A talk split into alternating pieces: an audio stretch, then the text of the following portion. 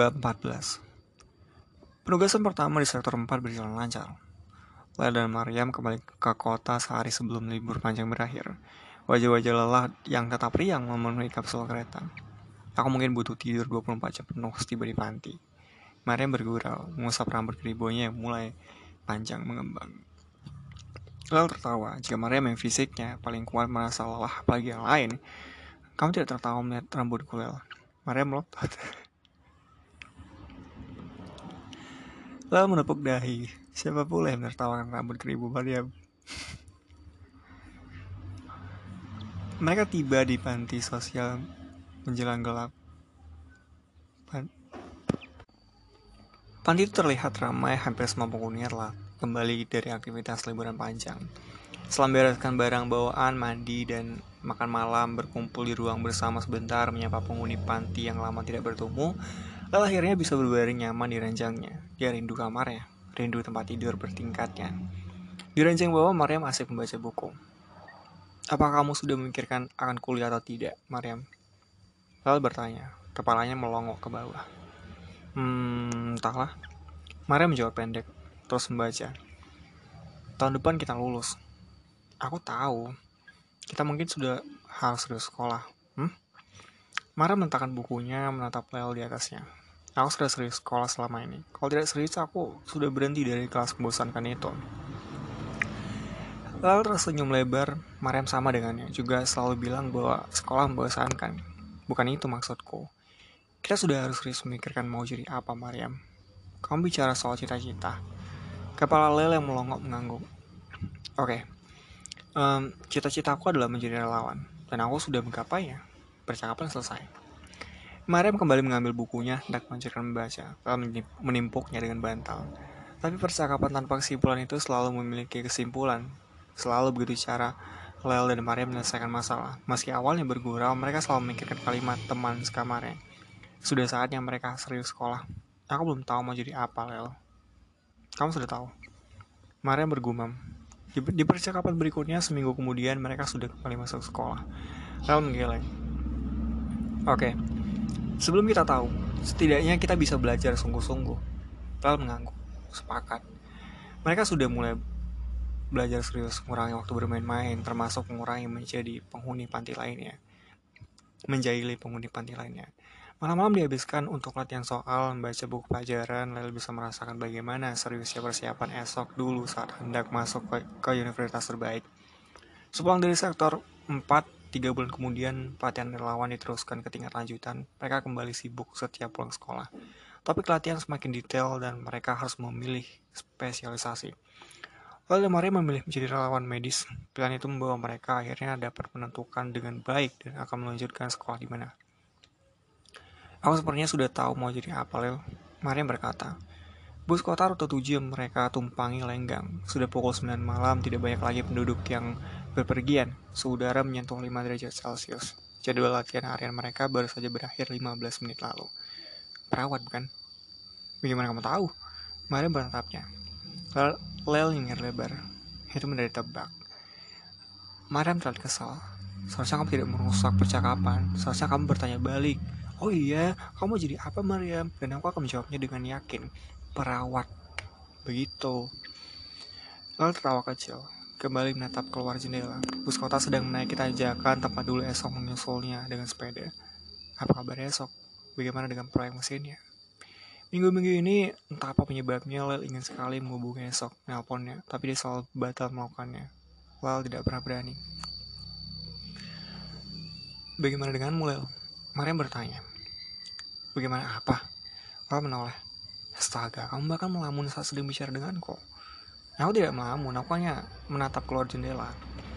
Maria menepuk dahi, tidak percaya. Ngomong-ngomong, kamu akan jadi apa? Perawat. Lalu menjawab singkat. Lengkang sejenak, dua sahabat baik itu tertawa bersama-sama.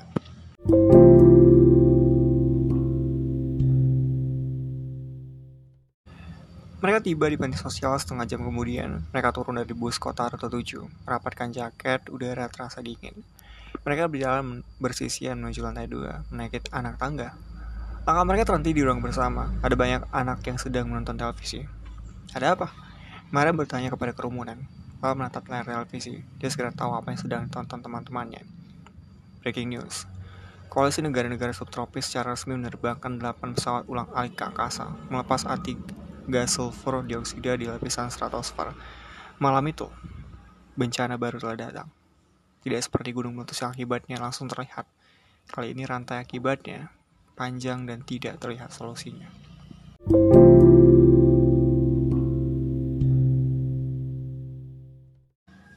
Ruangan kubus 4 kali 4 meter persegi berwarna putih itu kembali lenggang. Elia terdiam. Sejak tadi dia terus menebak-nebak ke mana arah cerita pasien di atas sofa hijau itu. Selama ini pasien yang dia tangani memutuskan melakukan terapi hanya karena tidak tahan lagi menghadapi banyak masalah, kehilangan harapan, ingin melupakan kejadian menyakitkan, trauma, dan depresi. Hanya itu. Ceritanya juga dalam ruang lingkup yang terbatas, seperti masalah keluarga, tempat kerja, atau kegagalan sekolah. Tapi gadis usia 12 tahun di hadapannya punya cerita yang sangat berbeda. Cerita gadis ini justru berpusat pada masalah dunia sejak gempa bumi terjadi. Semua orang tahu, breaking news 6 bulan 6 tahun lalu itu tahun 2044. Elia juga menontonnya bersama para medis lain di rumah sakit. Dia menatap pembawa acara yang memberitahukan bahwa tanpa mengindahkan suara-suara keberatan dari negara tropis, intervensi atas lapisan stratosfer telah dilakukan. Alia ingat sekali kejadian itu. Teman-temannya berkerumun, satu dua mengeluhkan keputusan sepihak, berseru marah. Satu dua menonton tanpa reaksi, lebih banyak yang tidak peduli, menganggap itu bukan masalah serius. Apa hubungan cerita gadis ini dengan pusaran isu dia tersebut? Alia memperhatikan layar toilet tablet tipis kertas HPS di tangannya. Peta saraf empat dimensi pasiennya baru separuh terbentuk. Warna-warni biru, merah, dan kuning saling menyambung satu warna merah muncul terang sekali. Memori atas peluncuran 8 pesawat ulang alik itu berarti menyakitkan banyak pasiennya. Mereka seharusnya tidak pernah melakukan itu. Garis di atas sofa hijau berkata serang. Aku setuju soal itu. Elia mengangguk. Kau mau minum? Garis di atas sofa mengangguk. Elia mengetuk sudut kanan layar tablet. Lubang kecil terbuka di lantai alam, sebuah belalai robot muncul membawa sebuah gelas diletakkan di atas meja pipih. Ujung belai robot berubah bentuk menjadi keran, mengeluarkan air bening, mengisi gelas hingga dua per 3 penuh. Silahkan, Leo. Alia menawarkan. Gadis di atas sofa menghabiskan isi seka gelas kali minum. Satu menit lenggang. Lantas apa yang terjadi setelah itu, Leo? Alia bertanya.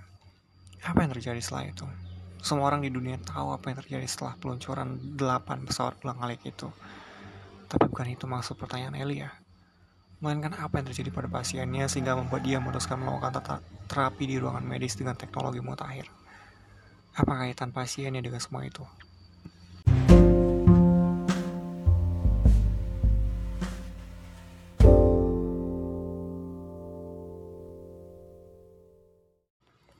Bab 15 Lel dan Mariam menerima penugasan kedua dari organisasi relawan saat liburan antar semester. Tidak lama, hanya enam hari, mereka dikirim ke salah satu daerah kategori sektor 2. Tapi meski singkat, itu enam hari yang mengagumkan. Mereka berdua benar-benar menemukan definisi seorang relawan.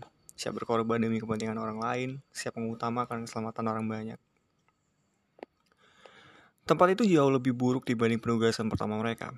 Area itu terisolasi di lembah pegunungan, terletak di aliran sungai besar. Ada dua kota kembar dengan penduduk belasan ribu di sana. Satu kota terletak di hulu sungai, di dekat bendungan irigasi. Satu kota berikutnya di bagian hilir, terpisah 50 km. Setiap kota memiliki satu lokasi pengungsian, nyaris seluruh penduduk tinggal di tenda pengungsian. Bangunan kota hanya tersisa 10%, sisanya reruntuhan. Jalan masih hancur tanpa perbaikan tiga tahun terakhir sejak gempa bumi. Pemerintah kota sudah menyerah. Mereka tidak punya anggaran, tidak punya tenaga, hanya mengandalkan bantuan dari luar. Sebagian besar penduduk yang lebih beruntung memiliki tabungan atau kerabat pindah ke kota lain. Misalnya yang tidak memiliki harta benda bertahan hidup di pengungsian itu. Anak-anak yatim piatu, orang tua jompo, penyandang cacat, mereka sangat tergantung bantuan relawan. Bersama Lele dan Mariam, ada 12 truk militer yang berangkat membawa barang kebutuhan pokok, pakaian, peralatan medis, dan obat-obatan. 6 truk berhenti di kota hilir sungai, 6 truk berikutnya meneruskan perjalanan menuju kota di hulu sungai. Lalu Mariam bersama separuh relawan ditempatkan di kota hulu sungai. Jalan penghubung dua kota itu buruk. Aspal telah lama terkelupas digantikan tanah liat yang jika hujan turun menjadi kubangan lumpur yang bisa merendam separuh badan truk. Penumpang terbanting-banting di dalam truk militer yang terus melaju menakluk, menaklukkan jalan. Mereka tiba tenda komando pukul 10 malam. Mereka langsung menerima briefing dan pembagian tugas dari komandan tenda pengungsian. Bu, baru bisa beristirahat satu jam kemudian. Lel langsung terkapar di atas kasur tipis tidur. Mariam ikut tidur. Mereka lelah. Besok daftar pekerjaan telah menunggu. Rasa-rasanya baru sebentar Lel tidur saat dia sudah dibangunkan Mariam. Hari pertama mereka di lokasi pengungsian telah dimulai. Lel beranjak bangun, membujuk matanya membuka penuh. Ini sudah menjadi resikonya menjadi relawan. Mereka bersiap-siap berangkat ke rumah sakit darurat mengenakan seragam merahnya. Saat membuka tutup tenda, pemandangan menakjubkan langsung menyambut mereka. Lalu mendongak berputar. Tadi malam saat pertama kali mereka sampai, mereka tidak bisa melihat apa pun selain gelap. Pagi ini, pegunungan hijau dan lembah luas terhampar terlihat jelas. Kabut tipis mengambang di atas hijau, pucuk pepohonan seperti ada yang melukisnya. Burung-burung berterbangan dan juga beberapa hewan liar yang mendatangi tenda pengungsian mencari sisa makanan. Mariam ikut menatap sekitar. Sebuah bendungan besar terlihat tidak jauh dari kota, tingginya hampir 40 meter, dengan lebar 400 meter. Bendungan itu dulu digunakan sebagai irigasi persawahan seluruh lembah, mengairi puluhan ribu hektar. Dengan ribuan dengan perubahan iklim dunia, Penduduk tidak bisa menanam padi, berusaha menanam kentang yang lebih banyak gagalnya.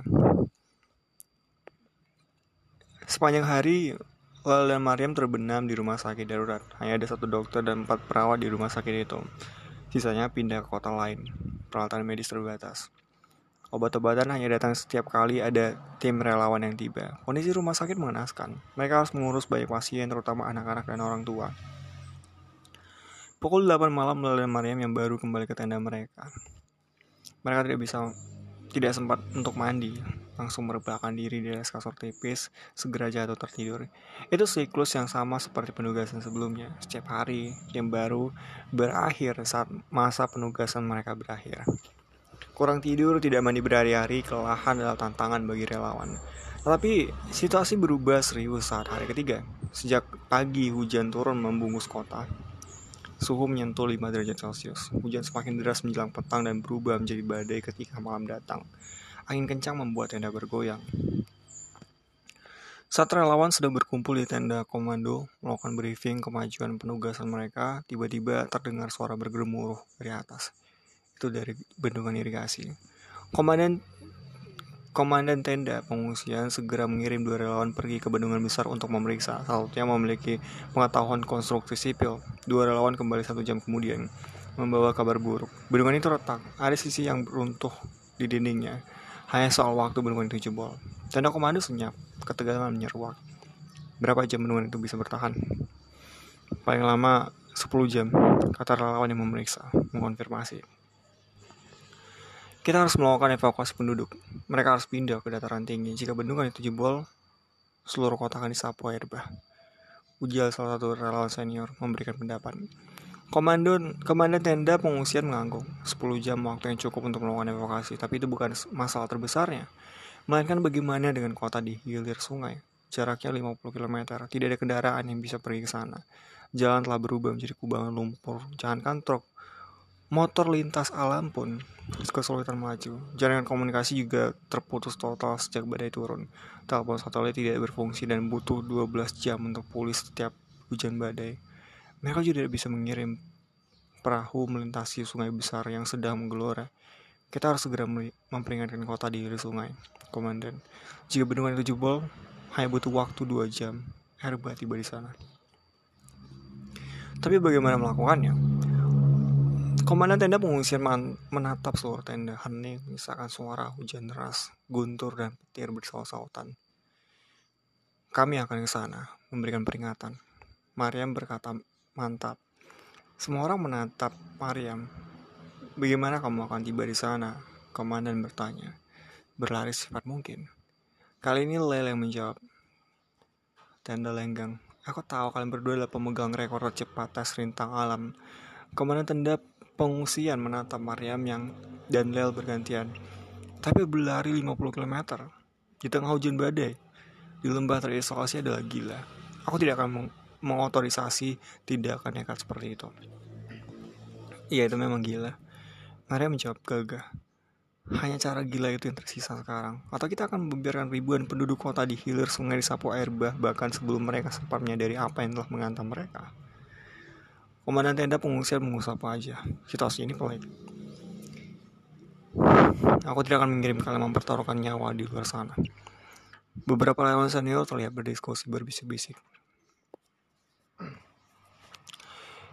Biarkan mereka mencobanya. Hanya itu satu-satunya harapan kita. Salah satu dari mereka memberikan pendapat kepada komandan yang lain mengaku setuju. Waktu mereka semakin sempit, selain memutuskan bagaimana mengirim peringatan ke kota di hilir sungai secepatnya, mereka juga harus segera memulai evakuasi, evakuasi penduduk kota di hulu sungai. Komandan terlihat menghela napas berat. Baik, berikan Lel dan Mariam peralatan terbaik yang dimiliki tenda pengungsian, sepatu terbaik, pakaian terbaik, segera. Mara mengepalkan tinjunya, yes, idenya disetujui. Aku mungkin akan menyesal telah mengizinkan kalian melakukannya. Komandan melepas Lele Mariam 15 menit kemudian, tapi aku akan lebih menyesal jika penduduk kota di hilir disapu air bah tanpa peringatan. Larilah, larilah secepat mungkin yang kalian bisa. Buat seluruh organisasi relawan bangga atas tindakan kalian. Persis kalimat itu tiba di ujungnya, Lele dan Mariam sudah berlari secepat mereka bisa, meninggalkan tenda komando, dilepas akan semangat dari relawan lain di belakang.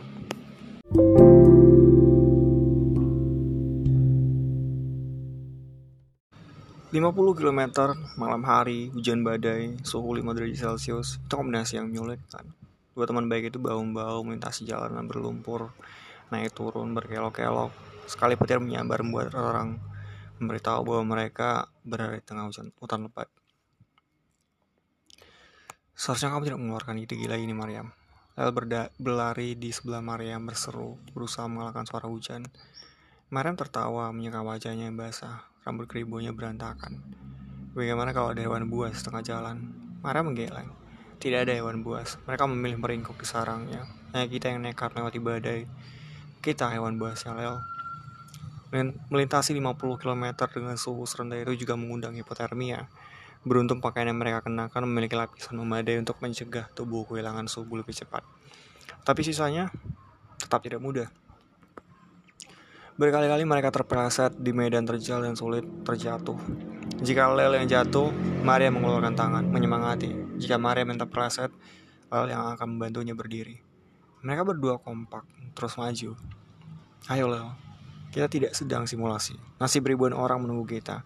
Maria menghibur Lel yang mulai tertinggal setelah dua sepertiga perjalanan.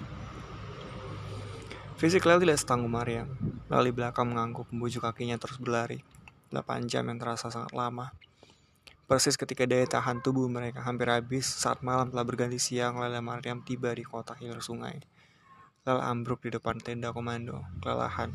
Mariam memeganginya agar tak berdiri jika relawan lain yang mengenali mereka segera membantu. Ada apa Lel, Mariam? Kenapa kalian mari? Evakuasi penduduk kota. Mara berkata serak. Tubuhnya yang kotor oleh lumpur juga lelah. Dia akhirnya jatuh terduduk. Bendungan di hulu sungai retak. Segera beritahu yang lalu. Persis saat Maria menyampaikan berita itu, bendungan di hulu jebol. Jutaan kubik air meluncur deras menyapu apa pun yang dilewatinya. Air bayi itu butuh dua jam untuk tiba di hilir. Lebih dari cukup bagi relawan mengevakuasi penduduk ke tempat yang lebih tinggi, persis ketika ribuan penduduk tiba di lereng bukit, air itu sampai. Mereka menyaksikan seluruh kota di sapu air, termasuk tenda-tenda di lokasi pengungsian. Lala dan Maria yang ditandu pergi ke lereng bukit saling tatap tertawa. Mereka telah berhasil memperingatkan kota di hilir sungai tepat waktu. Terlambat 15 menit saja, tidak terbayangkan akibatnya.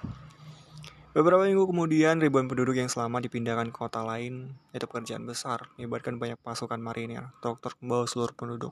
Dua kota itu secara resmi ditutup dari aktivitas apa pun, menjadi kota mati seperti ratusan yang lain. Dua hari setelah kejadian itu, Lele Mariam kembali ke kota mereka, melupakannya. Tapi cerita heroik saat mereka berlarian sepanjang malam sejauh 50 km menjadi materi dalam pelatihan dasar relawan tahun-tahun berikutnya, dikenang oleh banyak orang.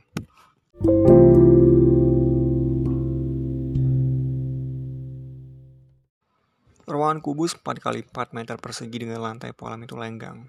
Ya Tuhan, kamu salah satu gadis itu. Elia menatap gadis di atas sofa dengan tatapan tidak percaya. Dia pindah menatap layar tablet di tangannya. Sebuah benang biru muncul, sangat terang, memori solid yang menyenangkan. Cerita itu valid. Bandu logam di kepala pasien tidak bisa ditipu. Ya Tuhan, aku tahu cerita itu. Elia menutup mulutnya. Gadis di atas sofa mengangguk samar. Aku mendengar cerita itu beberapa tahun lalu saat pelatihan periodik bagi perawat. Peristiwa itu jadikan studi kasus. Kami berdiskusi panjang tentang peristiwa itu dan kamu. Kamu salah satu garis di dalam cerita itu. Masih muda sekali, bahkan belum genap 18 tahun. Elia mengembuskan napas, berusaha kembali fokus pada tugasnya. Dia bertugas sebagai perantara cerita, fasilitator, agar bandu logam bisa memetakan saraf secara utuh tidak lebih, tidak kurang. Tapi semua cerita tadi membuatnya mulai tertarik secara emosional. Bagaimana mungkin seorang gadis muda dengan profil yang dipenuhi catatan pelayanan masyarakat punya kehidupan yang seru dan menakjubkan datang ke ruangan kubus untuk melakukan terapi. Apa yang terjadi setelah itu, Lel?